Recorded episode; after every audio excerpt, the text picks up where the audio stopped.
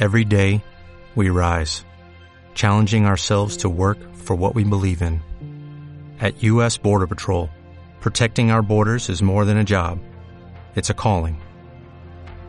Agents answer the call, working together to keep our country and communities safe. If you are ready for a new mission, join U.S. Border Patrol and go beyond. Learn more at cbp.gov/careers. El vuelo del halcón. G despertó, y durante un largo rato solo supo que era agradable despertar, pues no había esperado despertar otra vez, y era maravilloso ver la luz, la vasta y simple luz del día alrededor. Tenía la sensación de flotar en esa luz, o de navegar en una barca a la deriva en aguas apacibles. Al fin se dio cuenta de que estaba acostado en una cama, mas no una cama como los jergones en que siempre había dormido. Estaba montada sobre una armazón sostenida por cuatro altas patas talladas, y los colchones eran grandes sacos de seda rellenos de pluma, y por eso él pensaba que estaba flotando. Y de lo alto del lecho colgaba un dosel de seda carmesí para proteger de las corrientes a quien allí durmiera. A ambos lados del lecho el cortinado estaba recogido y Jet pudo ver que se encontraba en una alcoba con paredes y suelo de piedra. Por tres altas ventanas veía el páramo, desnudo y parduzco, moteado de nieve aquí y allá a la pálida luz del sol del invierno. La estancia debía de estar situada de gran altura, pues miraba una vasta extensión de tierra. Un cobertor de raso resbaló a un costado cuando Jet se incorporó, descubriendo que estaba vestido con una túnica de brocado de plata y seda, como un señor. Junto al lecho, sobre una silla, lo esperaban un par de botas de cuero flexible y una capa forrada con piel de peyali. Permaneció un rato sentado, sereno y atontado a la vez, como bajo el efecto de un encantamiento. De pronto se levantó y buscó la vara. Pero no la tenía.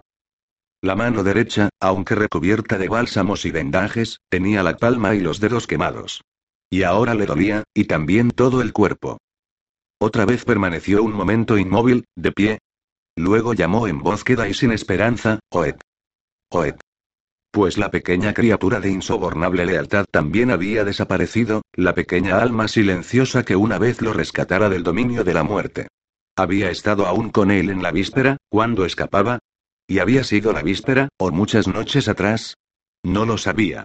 Todo le parecía borroso y oscuro, el jebet, la vara en llamas, la fuga, los murmullos, el portal. No recordaba nada claramente, ni siquiera ahora. Murmuró una vez más el nombre de Lotak, pero sin esperanza de que le respondiera, y los ojos se le llenaron de lágrimas. Una pequeña campana sonó a lo lejos, y una segunda tintineó justo del otro lado de la pared de la alcoba. Una puerta se abrió a espaldas de Jet, y entró una mujer. Bienvenido, Gavilán, dijo, sonriendo. Era joven y alta, y estaba vestida de blanco y plata. Una red de plata le coronaba los cabellos que caían como una cascada de aguas negras. Jet se inclinó en una tiesa reverencia. No te acuerdas de mí, parece. ¿Acordarme de ti, señora?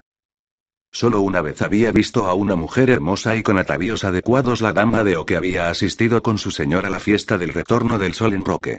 Ella había sido como la llama leve y vivaz de una bujía, pero esta mujer era como la blanca luna nueva. Pensé que no me recordarías, dijo ella, sonriendo. Pero, aunque tengas poca memoria, eres bienvenido aquí, como un viejo amigo. ¿Qué lugar es este? preguntó Ger, todavía tieso y torpe de lengua.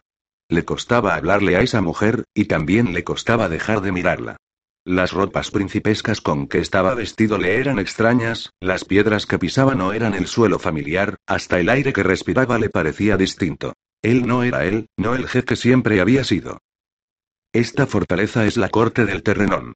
Mi señor, cuyo nombre es Venderesk, es soberano de esta comarca desde el confín de los páramos de Kexeng, al norte, hasta las montañas de Os, y es él quien guarda la piedra preciosa llamada Terrenón. En cuanto a mí, aquí en Osquil me llaman Serret, que en la lengua del país significa plata. Y en cuanto a ti, lo sé, a veces te llaman Gavilán, y te invistieron hechicero en la isla de los sabios. Het se miró la mano quemada y dijo. No sé qué soy yo. En otro tiempo tenía poder. Pero creo que lo he perdido. No. ¿No lo has perdido, o acaso solo para recobrarlo multiplicado diez veces? Aquí estás protegido de lo que te persiguió hasta esta corte, amigo mío. Hay murallas poderosas alrededor de esta torre, y no todas son de piedra. Aquí podrás descansar, recobrarte. Y quizá encuentres aquí, además, una fuerza diferente, y una vara que no se consuma en cenizas mientras la tienes en la mano. Al fin y al cabo, un camino nefasto puede conducir a un fin venturoso. Y ahora ven conmigo, quiero mostrarte nuestro dominio. Tan dulcemente hablaba la mujer, que Jed apenas oía las palabras, y se dejó llevar solo por la voz. La siguió. La alcoba de Jed estaba en verdad a gran altura en aquella torre que se elevaba como un diente acerado sobre la cresta de la colina. Descendiendo por una marmórea escalera de caracol fue detrás de Serret a través de ricos salones y aposentos, cuyas altas ventanas, orientadas hacia el norte, el sur, el este y el oeste, dominaban el monótono paisaje de las colinas bajas que se extendían sin casas ni árboles bajo el pálido sol de un cielo invernal. Solo hacia el norte, en lontananza, algunos pequeños picos blancos se recortaban contra el azul, y en el horizonte austral podían adivinarse los reflejos espejeantes del mar. Las puertas eran abiertas por sirvientes que se hacían a un lado para dar paso a Jed y la dama, osquillanos todos ellos, de rostros pálidos y oscos. También ella era clara de tez, pero hablaba bien la lengua árdica, y hasta con el acento de Gont, le pareció a Jed. Un poco más tarde, ese día, le presentó a su esposo Benderesk, señor del Terrenon tres veces mayor que ella, esquelético, de una palidez cadavérica y mirada turbia, el señor Benderesk recibió a Hed con una fría y recelosa cortesía, invitándolo a permanecer como huésped del torreón todo el tiempo que quisiera. Después de eso, poco más tuvo que decir nada le preguntó a Jed acerca de sus viajes o del enemigo que había estado persiguiéndolo. Tampoco se lo había preguntado la dama Serret. Si eso era extraño, extraño era también aquel lugar, y no menos extraño que él estuviese allí. Nada aparecía del todo claro en la mente de Jed. No lo terminaba de entender. El azar lo había conducido a esa fortaleza, y sin embargo el azar era mero designio. O, si había llegado allí por algún designio, ese designio era obra del mero azar. Había partido rumbo al norte un desconocido en Orirm y le había aconsejado que viniese aquí, en busca de ayuda. Un navío osquillano había estado esperándolo y Esquior lo había guiado. ¿Cuánto de todo esto era obra de la sombra que lo perseguía? Y si él y la sombra, presa y cazador, hubiesen sido atraídos allí por otra potestad, él tras el señuelo y ella tras él, adueñándose de Esquior, llegado el momento, para utilizarlo como arma? Así tenía que ser porque la sombra, como había dicho Serret, jamás podría entrar en la corte del Terrenón. Desde que despertara allá en la torre, Jed no había advertido ningún signo, ninguna amenaza de la insidiosa presencia. ¿Pero qué lo había conducido entonces hasta allí? Porque ese no era un sitio al que uno llega por casualidad. Aun con la mente confusa, Jed empezaba a darse cuenta. Ningún extranjero llamaría a esos portales. La torre se alzaba solitaria y remota, de espaldas al camino que descendía a Nexum, el poblado más próximo. Nadie entraba en el castillo, nadie salía de él. Las altas ventanas daban a la desolación. Ese era el mundo que contemplaba Hed, día tras día, desde las ventanas de la alta alcoba de la torre, solo, abatido y perplejo y temblando de frío. Siempre hacía frío en la torre, a pesar de las alfombras y tapices, de las espesas y ornamentadas colgaduras, a pesar de las ricas vestiduras forradas de pieles y de las grandes chimeneas de mármol. Era un frío que penetraba en los huesos y se aposentaba en la médula, y no había modo de expulsarlo. Y en el corazón de Jet se aposentaba a la vez una vergüenza fría que tampoco podía expulsar, pues continuaba pensando en cómo había enfrentado al enemigo, se había dejado derrotar por él, y había escapado. Imaginaba a todos los maestros de Roque reunidos, Genser el archimago entre ellos, con la cara sombría, y Nemerl, Ogión, y hasta la bruja que le había enseñado el primer sortilegio. Todos estaban allí y lo miraban, y Jet sabía que había defraudado la confianza que habían puesto en él. Y él imploraba, diciendo, si no hubiese huido, la sombra se hubiera apoderado de mí. Ya tenía toda la fuerza de Esquior y parte de la mía, y yo no podía luchar con ella, pues sabía mi nombre. Tuve que huir.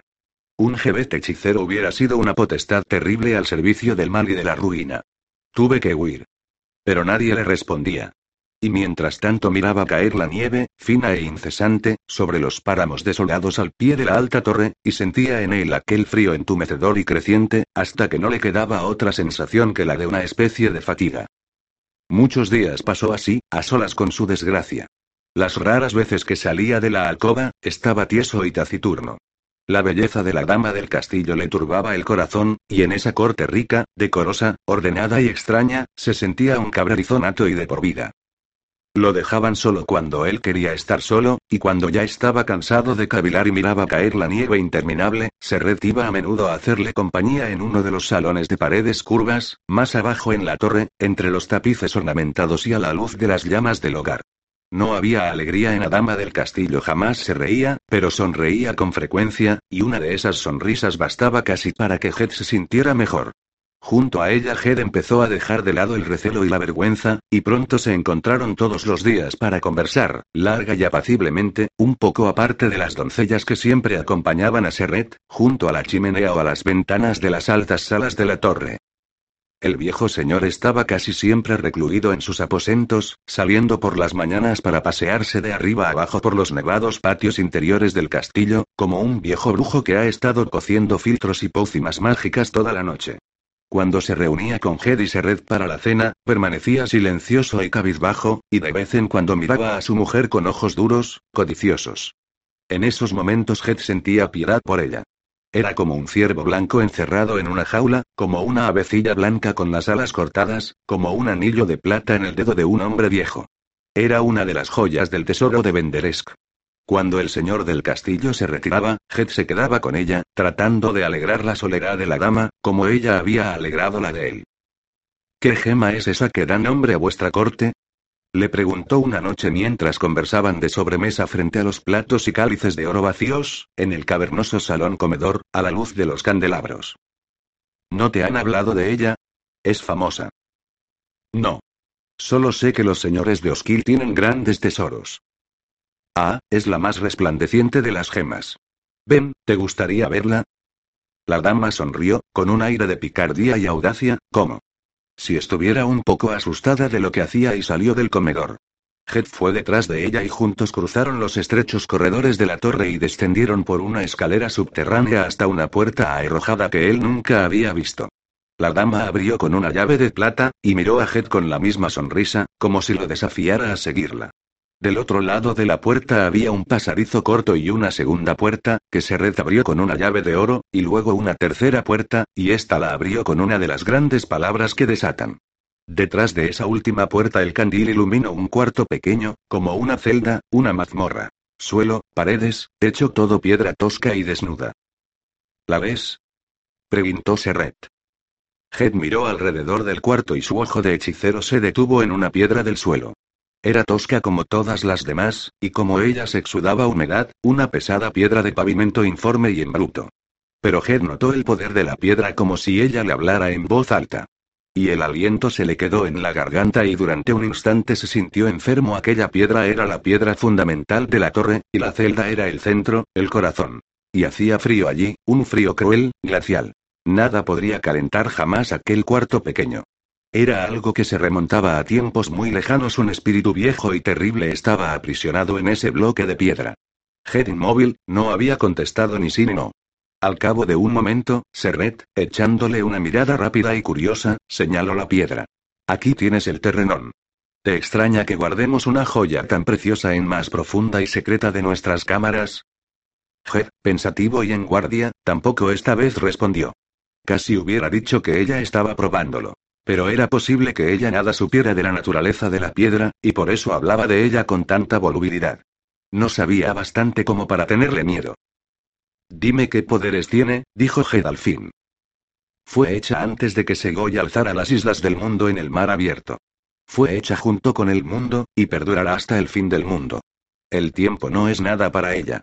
Si pones la mano sobre ella y le haces una pregunta, te responderá, de acuerdo con el poder que haya en ti. Tiene una voz, si sabes escucharla. Hablará de las cosas que han sido, son y serán. Predijo tu venida mucho antes de que tú llegaras a esta comarca. ¿Quieres hacerle una pregunta ahora? No. Te contestará, no tengo nada que preguntar. Podría decirte, murmuró Serred con una voz dulce, cómo derrotar a tu enemigo.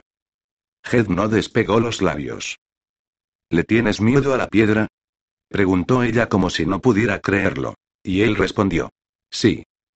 En el frío y el silencio de muerte de aquella celda defendida por muros y muros de sortilegios y piedra, y a la luz del único candil que llevaba en la mano, Serreg lo observó una vez más con ojos centelleantes.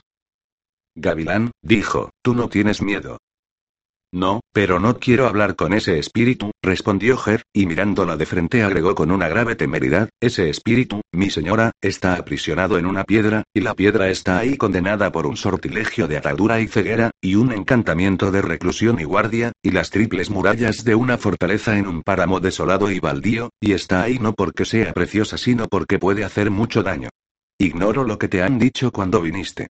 Mas tú que eres joven y de corazón tierno, sería mejor que no la tocaras, y que ni siquiera la miraras. No te procurará ningún bien. La he tocado. Le he hablado y la he oído hablar. No me ha causado ningún mal. La dama dio media vuelta y regresaron por las puertas y pasadizos, y al llegar a la ancha escalera de la torre, a la luz de las antorchas, Serred sopló la llama del candil. Se separaron con pocas palabras. Poco durmió Ged esa noche. No era el pensamiento de la sombra lo que lo mantenía despierto. Ese pensamiento había sido casi desplazado por la imagen pertinaz, insistente de aquella piedra, la piedra fundamental de la torre, y por la visión del rostro de Serret, a la vez claro y sombrío, a la luz del candil. No podía olvidar aquellos ojos clavados en él y trataba de decidir qué expresión habían mostrado cuando él se negó a tocar la piedra. ¿Era desdén o dolor?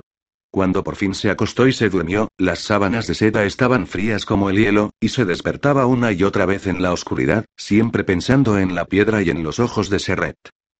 Al otro día la encontró en el curvo salón de mármol gris, iluminado ahora por la luz declinante del sol, y en el que ella acostumbraba a pasar las tardes jugando con las doncellas o hilando en la rueca. Le dijo. Dama Serret, he sido descortés. Te pido perdón. No respondió ella con aire pensativo, y repitió, no. Despidió a las doncellas que la acompañaban y cuando quedaron solos se volvió a Jet, mi huésped, mi amigo, le dijo, tú eres muy clarividente pero acaso no veas todo lo que hay que ver. En Gong, en Roque, se enseña alta hechicería. Mas no toda la hechicería. Esto es Osquil, el país, de los cuervos no es una comarca árdica. No está por los magos, ni ellos saben mucho de ella. Acontecen cosas aquí que escapan al saber de los maestros del sur, y que no aparecen en las listas de nombres. Uno teme siempre lo que ignora. Mas aquí, en la corte M. Terrenón, no tienes nada que temer. Por cierto, un hombre más débil podría tener miedo. Tú no. Tú eres el que ha nacido con el poder de dominar lo que está en el cuarto secreto. Lo sé. Y por eso estás ahora aquí. No entiendo. No entiendes por qué mi señor Venderes no te ha hablado con franqueza. Yo seré franca contigo. Ven, siéntate a mi lado. Jet fue a sentarse junto a ella en el alféizar bajo guarnecido de cojines mullidos. La luz de la moribunda los envolvía en un frío resplandor. Abajo, en los páramos que ya se hundían en las sombras, la nieve de la noche pasada era un palio blanco y opaco sobre la tierra. Se retabló en voz queda. Venderes que señor y heredero del terrenón, pero no puede utilizarla, no consigue que ella le obedezca. Tampoco yo puedo, sola o con él. Ni él ni yo tenemos el don y el poder necesarios. Tú sí, tú tienes las dos cosas. ¿Y cómo lo sabes? Por la piedra misma. Te he dicho ya que habló de tu venida. Conoce a su amo. Ha estado esperando tu llegada. Te esperaba desde antes que tú nacieras, esperaba a aquel capaz de dominarla. Y aquel que consiga que el terrenón responda y obedezca, ese hombre tiene poder sobre su propio destino, la fuerza de aplastar a cualquier contendiente mortal o de otro mundo, y clarividencia, y sabiduría, riqueza y poder, y será hacedor de hechicerías capaces de humillar al archimago mismo. Lo mucho o poco que quieras tomar de todo eso es tuyo. Basta con que lo pidas. Una vez más la dama lo miró con ojos extraños y brillantes, y Jet se echó a temblar como transido de frío. Sin embargo, había temor en el rostro de Serret, como si necesitara ayuda y fuese demasiado orgullosa para pedirla. Head no sabía qué pensar. Mientras hablaba, Serret había puesto una mano sobre la de él. Suave, y ligera, clara y menuda, contrastaba con la oscura y vigorosa mano de Head. Head dijo, suplicó. Serret. No tengo ese poder que me atribuyes. Si alguna vez lo tuve, he renunciado a él. Yo no puedo ayudarte, no, no puedo hacer nada por ti. Pero sé una cosa. Las antiguas potestades de la tierra no están para servir a los hombres. Jamás han sido puestas en nuestras manos, y en nuestras manos solo engendrarán dolor y ruina. Lo maligno solo puede obrar el mal. Yo no fui atraído a este sitio, he sido empujado, y la fuerza que me ha empujado hasta aquí trabaja para destruirme. No puedo ayudarte. Aquel que renuncia a su poder se ve a veces recompensado por un poder mucho más alto, dijo ella, y le sonrió, como si los temores y escrúpulos de Head fuesen cosas de niño. Quizá yo sepa más que tú de lo que te trajo aquí, ¿no te interpeló un hombre en las calles de Orrirmi? Era un mensajero, un servidor del terrenón. También él fue hechicero en un tiempo, y dejó la vara para servir a un poder más grande que el de la magia. Y viniste a Osquil y en los páramos trataste de luchar contra una sombra con la ayuda de tu vara de madera. Y a duras penas pudimos salvarte pues esa cosa que te persigue es demasiado astuta, y ya se había apoderado de una gran parte de tu fuerza. Solo la sombra puede luchar contra la sombra. Solo la oscuridad puede derrotar a la oscuridad. Escúchame, Gavilán. ¿Qué necesitas, entonces, para derrotar a esa sombra que te aguarda fuera de estas murallas? Necesito lo que no puedo saber. ¿Qué nombre tiene? El terrenón, que conoce todos los nacimientos, las muertes, y todas las existencias antes y después de la muerte, los no nacidos y los no mortales, el mundo de la luz y el de la oscuridad, te dirá es nombre. ¿Y el precio? No hay precio. Te obedecerá, te servirá como esclavo. Tembloroso, atormentado, Jed no respondió. Ahora Serret le aferraba las dos manos y lo miraba a la cara. El sol se había hundido en las brumas que velaban el horizonte, y hasta el aire parecía empañado. Solo el rostro de Serred resplandecía triunfante, mirando a Jed y viendo cómo le flaqueaba la voluntad. Le susurró quedamente. Serás el más poderoso de los hombres, un rey de reyes. Reinarás y yo reinaré contigo. Jed se levantó, y bastó un solo paso para que viera más allá, en la curva de la larga pared de la sala, al señor del terrenón de pie junto a la puerta, escuchaba con una vaga sonrisa en los labios. A Jet se le aclararon los ojos y la mente. Miró a Serret. Es la luz lo que triunfa sobre la oscuridad, dijo, tartamudeando, la luz. Mientras hablaba vio, con tanta claridad como si las palabras mismas fuesen la luz que lo alumbraba, de qué modo lo habían arrastrado allí, con engaños, aprovechando el miedo que le tenía a la sombra para atraerlo. Y una vez que le tuvieran allí nunca dejarían que se fuese. Lo habían salvado de la sombra, sí, pero porque no querían que la sombra se adueñara de él antes de que se hubiera convertido en esclavo de la piedra. Una vez que el poder de la piedra lo dominara, permitirían que la sombra entrara en la fortaleza porque un Jebet era mejor esclavo que un hombre. Si hubiese tocado la piedra una sola vez, si le hubiese hablado, no habría habido salvación para él. Sin embargo, así como la sombra no había conseguido darle alcance y apoderarse de él, así tampoco la piedra había podido utilizarlo. No del todo. Había estado a punto de ceder, pero no del todo no había consentido, y es muy difícil que el mal tome posesión de un alma que no consiente. De pie entre los dos que habían cedido, que habían consentido, miraba de uno a otro, mientras Venderesca avanzaba. Te lo dije, Serret, dijo el señor del terreno con voz seca, te dije que se te escaparía de las manos. Serán locos tus hechiceros de Gont, pero son ladinos. Y tú también estás loca, mujer de Gont, si imaginas que nos engañarás a los dos, a él y a mí, que puedes dominamos a los dos con tu belleza, y utilizar el terrenón para tus propios fines. Pero yo soy el señor de la piedra, y esto es lo que le hago a la esposa desleal de Cabroe a lo Eluantar. Era un sortilegio de transformación, y Venderesca había levantado las largas manos para convertir a la temblorosa mujer en alguna cosa inmunda, una marrana, un perro, o una bruja vieja y babosa. Jet se adelantó y de un manotazo bajó las manos del señor, a la vez que pronunciaba una sola palabra. Y a pesar de que no tenía vara y se hallaba en tierra extranjera, en tierra maldita, en el dominio de las tinieblas, fue la voluntad de Jet la que prevaleció. Venderesk se había quedado inmóvil, los ojos turbios y coléricos clavados en Serret. Ven, dijo ella con voz trémula, Gavilán, ven pronto, antes que pueda llamar a los servidores de la piedra. Y como en un eco, un murmullo recorrió la torre, a través de las piedras del suelo y de los muros, un murmullo seco y trepidante, como si la torre misma hablara. Serred tomó la mano de Jet, y corriendo por pasadizos y salones bajó con él la larga espiral de la escalera.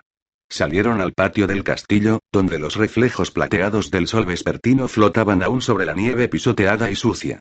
Tres de los servidores del castillo les cerraron el paso, oscos e inquisitivos, como si sospecharan que aquellos dos planeaban algo contra el señor. La noche cae, señora, dijo uno, y otro, no podéis salir a cabalgar en esta oscuridad. Fuera de mi camino, inmundicias. Gritó Serret, y dijo algo en la sibilante lengua osquiliana. Los hombres se apartaron de ella y cayeron al suelo. Uno de ellos no dejaba de gritar. Tendremos que salir por la puerta, no hay otra forma. ¿La ves tú? ¿Podrás encontrarla, Gavilán? Le tironeó del brazo, mas Jed aún vacilaba. ¿Qué les hiciste? ¿Qué sortilegio es ese? Les he echado plomo hirviente en la médula de los huesos, van a morir. Pronto, te digo, deprisa lanzará sobre nosotros a los servidores de la piedra, y yo no encuentro la puerta. Está defendida por un gran sortilegio. Pronto. Jed no entendía lo que Serred trataba de decirle, pues para él la puerta encantada era tan visible como la arcada del patio. Traspuso la arcada guiando a Serret, cruzó la nieve inmaculada del patio, y pronunciando un conjuro de apertura, atravesó con ella el portal de la muralla de sortilegios. Cuando traspusieron esa última puerta, fuera ya del crepúsculo plateado de la corte del terrenón, ella se transfiguró. No porque fuera menos hermosa en la penumbra lóbrega de los páramos, mas su belleza tenía ahora un toque de brujesca ferocidad. Y Jed la reconoció al fin era la hija del señor de Realby, hija de una bruja de Osquil, la que tiempo atrás, en los prados verdes de la casa de Ogión, se burlara de él incitándolo a leer el sortilegio que había liberado a la sombra. Pero no se demoró en estos pensamientos, pues ahora miraba atentamente alrededor, buscando a aquel enemigo, la sombra que sin duda estaría esperándolo en alguna parte, fuera de las murallas mágicas. Quizá fuese todavía el Jebet, vestido con la muerte de Esquiero escondido entre las sombras crecientes de la noche, informe y dispuesto a apoderarse de él y a ocupar la carne viviente de Jed. Jed no la veía, la sentía cerca. De pronto vio una cosa pequeña y oscura, enterrada en la nieve, a pocos pasos de la puerta. Se inclinó, y la levantó con cuidado del suelo. Era el otak, el suave y corto pelaje cubierto de cuajarones de sangre y el cuerpecito menudo rígido, frío y sin peso. Transfírmate. Transfórmate, ya llegan. Gritó Serret aferrándole el brazo y señalando la torre que se alzaba a espaldas de ellos como un gigantesco diente blanco a la luz crepuscular. Unas criaturas negras salían reptando de las troneras cercanas al suelo, batían unas grandes alas y girando en círculos lentos se elevaban por encima de los muros y descendían hacia Jed y Serret, que esperaban inmóviles e indefensos en la ladera desnuda. El murmullo trepidante que habían escuchado dentro de la fortaleza era ahora mucho más fuerte, una queja, un estremecimiento de la tierra misma. Una furia inconmensurable, un odio frenético contra todas las criaturas crueles y mortíferas que lo engañaban, le tendían celadas, lo perseguían sin tregua, estalló en el corazón de Jed. Transfírmate. Gritó Serret, y ella misma habló en un susurro rápido, casi sin aliento, y se convirtió en una gaviota blanca, y echó a volar. Pero Jet se agachó, arrancó una brizna de hierba seca y frágil que asomaba en la nieve, en el mismo sitio en que yaciera el pequeño Otak. La levantó y le habló en voz alta en el habla verdadera. Y mientras hablaba, la brizna se alargó y espesó. Y cuando Jet cayó al fin, tenía en la mano una gran vara, una vara de hechicero. Ningún fuego rojo y maléfico se encendió o consumió a lo largo de la vara cuando las negras criaturas voladoras de la corte del terrenón se abatieron sobre Jet y él las golpeó. Ardió, sí, con el fuego mágico que no quema, pero que ahuyenta la oscuridad. Las criaturas volvieron al ataque bestias torpes, engendros que venían de eras remotas, antes de que existieran el ave, el dragón o el hombre, olvidadas a lo largo de milenios por la luz del día, más recordadas y convocadas por el poder maléfico e inmemorial de la piedra. Lo cercaron, y como aves de se abatieron sobre él. Het sintió las garras que hendían el aire como guadañas todo alrededor, y el olor inmundo de las bestias. Se defendió y golpeó con furia feroz, atacándolas con la vara llameante nacida de su cólera y de una brizna de hierba. Y de pronto todas a la vez, como cuervos aterrorizados por la carroña, se elevaron y se alejaron, silenciosas, sacudiendo las alas, en la dirección en que había desaparecido Serret, convertida en gaviota. Las grandes alas se movían lentamente, pero las criaturas eran rápidas, ya que cada aleteo las desplazaba a gran distancia por el aire. Ninguna gaviota podría adelantarse durante mucho tiempo a ese vuelo sostenido, pesado. Con tanta presteza como lo hiciera antaño en Roque, Jet tomó la forma de un gran halcón, no el halcón gavilán del que llevaba el nombre, sino el halcón peregrino, veloz como una flecha, veloz como el pensamiento. Remontándose sobre alas listadas, acerradas y vigorosas, voló persiguiendo a los perseguidores. Ya el aire se oscurecía y algunas estrellas asomaban brillantes entre las nubes. Delante de él, a cierta distancia, volaba la hueste negra, ahora descendiendo hacia un punto, un punto en el aire. Más allá de la abominable bandada negra se extendía el mar, pálido al último resplandor ceniciento de la tarde. Directa y rápidamente el halcón Jet se lanzó sobre ellas, y las criaturas de la piedra se dispersaron como gotas cuando se arroja un guijarro al agua. Mas ya habían dado caza a la presa. Había sangre en el risco de una de aquellas criaturas y plumas blancas en agarras de otra, y ninguna gaviota volaba ahora delante de ellas rozando la espuma del mar pálido.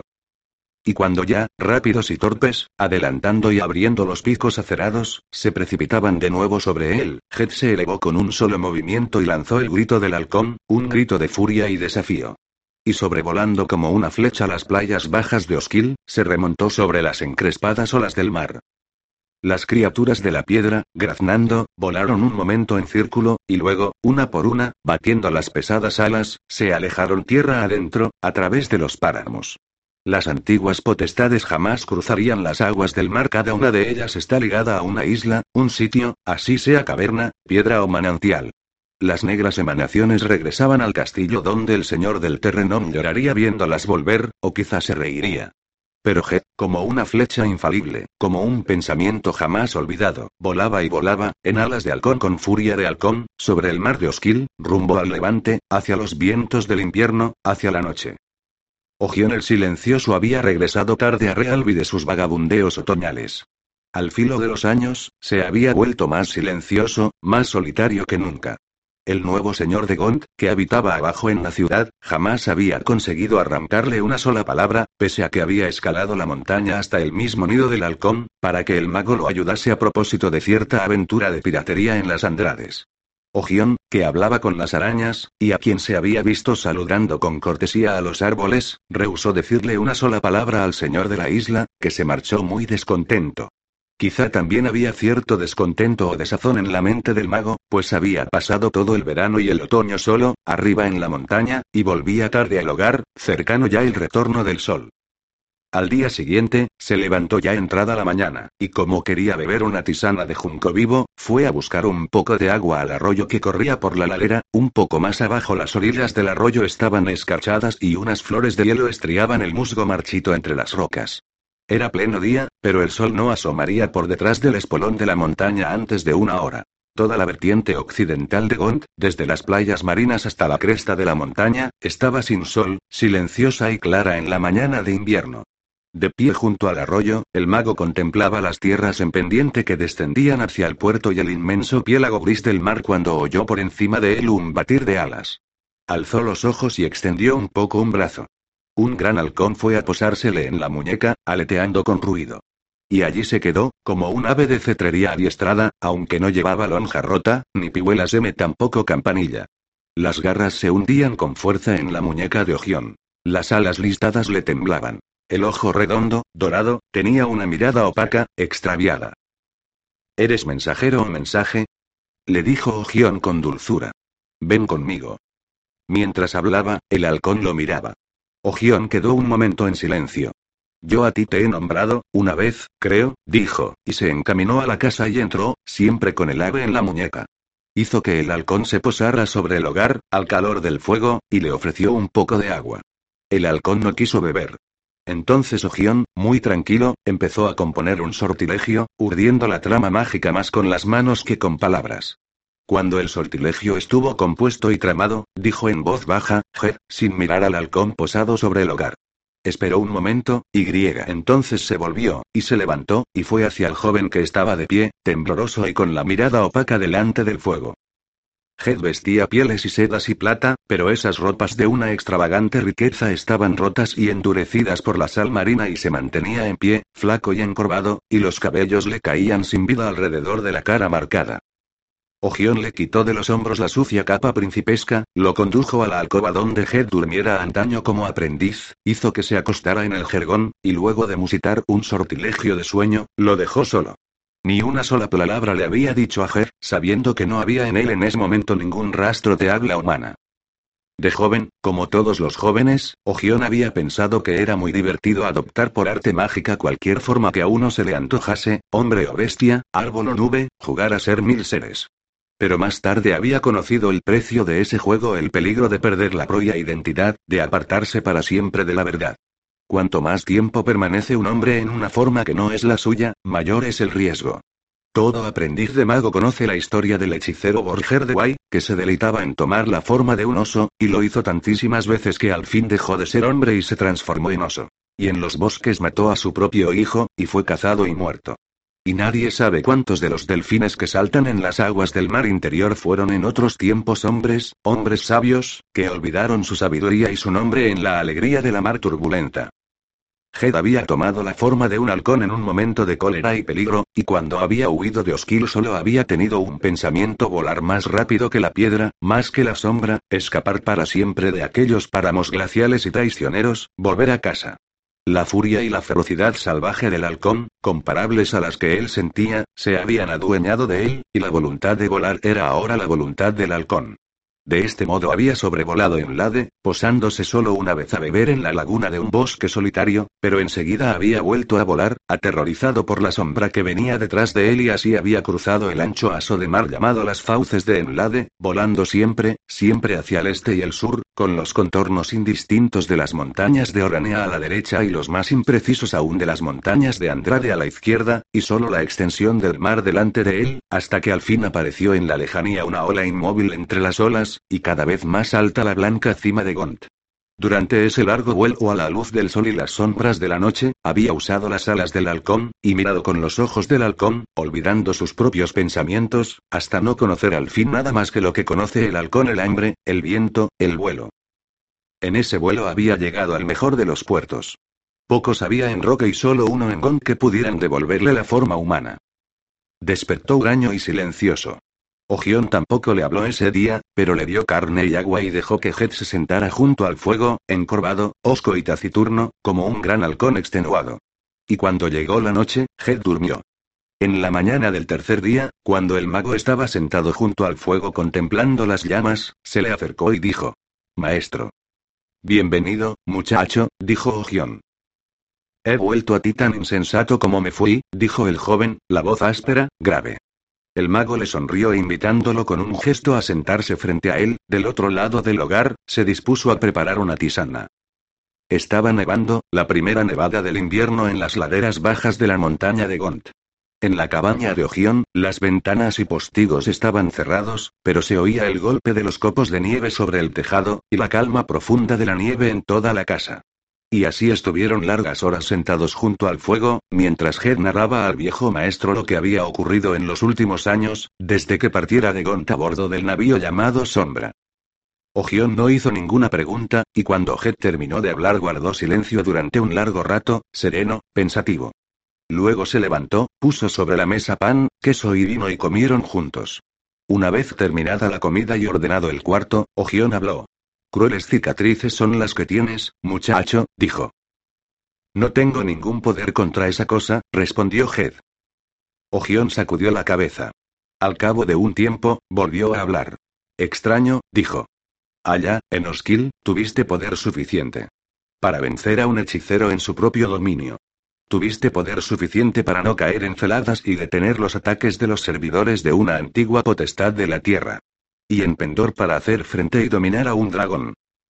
Fue suerte lo que tuve en Osquil, no fuerza, respondió Ger, y otra vez se estremeció al pensar en aquel frío misterioso, mortal de la corte del terrenón.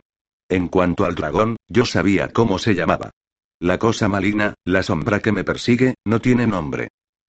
Todas las cosas tienen nombre, dijo Ogión, con tanta seguridad que Jed no se atrevió a repetir lo que había dicho el archimago Genser, que las fuerzas del mal como la que él había liberado no tenían nombre. El dragón de Pendor, en verdad, le había propuesto revelarle el nombre de la sombra, pero poco confiaba en la sinceridad de aquel ofrecimiento, ni creía tampoco en la promesa de Serred de que la piedra le revelaría el nombre que necesitaba saber. Si la sombra tiene nombre, dijo al fin, no creo que se detenga a decírmelo, no, respondió Ogión. Pero tampoco tú te detuviste para decirle el tuyo. Y sin embargo ella lo sabía. En los páramos de Osquil te llamó por tu nombre, el nombre que yo te di. Es extraño, muy extraño. Ogión calló, pensativo. Al cabo de un rato, Jed explicó. He venido aquí en busca de consejo, no de asilo, maestro. No quiero atraer a esa sombra sobre ti, y si me quedase llegaría muy pronto. Una vez tú la echaste a ti mismo cuarto. No. Aquel no era más que. El presagio, la sombra de una sombra. Ahora no podría echarla. Solo tú puedes hacerlo. pero no tengo poder ante ella. ¿Hay quizás algún lugar? La voz se le apagó antes de concluir la pregunta. No hay ningún lugar donde puedas estar a salvo, dijo Ogión con dulzura. No vuelvas a cambiar de forma, Jed. Lo que la sombra quiere es destruir tu ser verdadero. A punto estuvo de lograrlo, al inducirte a que tomaras la forma de un halcón. No, ¿a dónde has de ir? Lo ignoro. Pero alguna idea tengo de lo que te convendría hacer. Me es muy difícil decírtelo. El silencio de Jed exigía la verdad, y Ogión dijo al fin. Tienes que regresar. Regresar. Si continúas así, si sigues huyendo, donde quiera que huyas siempre encontrarás el peligro y el mal, porque es ella la que te lleva, la que elige tu camino. Eres tú quien ha de elegir. Tienes que hostigar a quien te hostiga. Tienes que perseguir al cazador. Jet callaba. En la fuente del río Ar, prosiguió el mago, donde el torrente cae de la montaña hasta el océano, te di tu nombre. Un hombre puede saber a dónde va, mas nunca podrá saberlo si no regresa y vuelve a su origen, y atesora ese origen. Si no quiere ser una rama desgajada que va y viene y se hunde a merced de la corriente, entonces tendrá que ser el torrente mismo, todo él desde el nacimiento hasta la desembocadura en las aguas del mar. Tú, Jed, has vuelto a Gont, has vuelto a mí. Vuélvete ahora, da la vuelta entera y busca la fuente misma, la fuente verdadera, y lo que está antes de la fuente. Solo allí tendrás poder. Allí, maestro. Dijo Jed con terror en la voz, ¿dónde? Ogión no respondió, si doy la vuelta, dijo Jed al cabo de un momento, si como tú dices persigo al cazador, creo que la cacería no durará mucho. Todo cuanto la sombra desea es enfrentarme, cara a cara. Dos veces lo ha conseguido y dos me ha derrotado. La tercera es la de la magia, dijo Ogión. Jed recorría el cuarto de arriba abajo, del hogar a la puerta, de la puerta al hogar. Y si me vence, si me derrota definitivamente, dijo, arguyendo tal vez con Ogión, tal vez consigo mismo, se adueñará de mi saber y mi poder, y lo utilizará. Ahora solo es peligrosa para mí. Pero si entra en mí y me posee, hará un mal enorme valiéndose de mí, eso es cierto. Si te derrota. Y si huyó otra vez, volverá a encontrarme. Y en esa huida estoy consumiendo todas mis fuerzas. Jet siguió yendo y viniendo por el cuarto un momento más. De pronto se volvió, y dijo arrodillándose a los pies del mago, he acompañado a grandes hechiceros y he vivido en la isla de los sabios, mas tú, Ogión, eres mi verdadero maestro. Hablaba con amor y con un júbilo sombrío. Bien, dijo Ogión. Ahora lo sabes. Más vale tarde que nunca. Pero al final, tú serás mi maestro. Se puso de pie, removió y atizó las ascuas en el hogar, y colgó la marmita sobre el fuego. Enseguida, mientras se ponía el gabán de piel de cordero, le dijo a Jet, tengo que llevar mis cabras al prado. Vigila el caldero. Cuando regresó salpicado de nieve y pisoteando con fuerza, desprendiendo la nieve de las botas de piel de cabra, traía en la mano una rama de tejo larga y tosca. Durante todo el resto de la corta tarde, y después de la cena, trabajó en la vara a la luz de la lámpara, utilizando el cuchillo, la piedra de esmeril, y encantamientos. Muchas veces pasó las manos a lo largo de la madera como tratando de descubrir alguna imperfección. Ogión cantaba a menudo mientras trabajaba, Jed escuchaba todavía extenuado, y poco a poco el sueño empezaba a vencerlo, y de pronto se veía de niño en la cabaña de la bruja, en la aldea de Diez Alisos, una noche de nieve en la oscuridad, a la luz incierta de las llamas, y en el aire denso de humo, impregnado de la fragancia de las hierbas. Y la mente de Jet flotaba a la deriva mientras escuchaba aquel largo canturreo que hablaba de sortilegios y de gestas de héroes en islas distantes, en tiempos remotos, en lucha contra potestades tenebrosas, vencedores o vencidos. Ya está, dijo Ogión, y le tendió a Jet la vara concluida. El archimago te dio madera de tejo, una buena elección, y yo me atengo a ella. Esta vara estaba destinada a un arco largo, pero es mejor así. Buenas noches, hijo mío. Jed no supo cómo darle las gracias y se retiró a la alcoba. Ogión lo siguió con la mirada y dijo, en voz demasiado baja para que Jed pudiese oírlo. Oh mi joven halcón, vuela bien. Cuando Ogión despertó, con el frío del alba, Jed había desaparecido. Solo había dejado, a la manera de los hechiceros, trazado en runas de plata sobre la piedra del hogar, un mensaje que se desvaneció a medida que Ogión lo leía. Maestro, salgo de caza. What if you could have a career where the opportunities are as vast as our nation, where it's not about mission statements, but a shared mission. At U.S. Customs and Border Protection, we go beyond to protect more than borders. From ship to shore, air to ground, cities to local communities, CBP agents and officers are keeping people safe. Join U.S. Customs and Border Protection and go beyond for something far greater than yourself. Learn more at cbp.gov slash careers.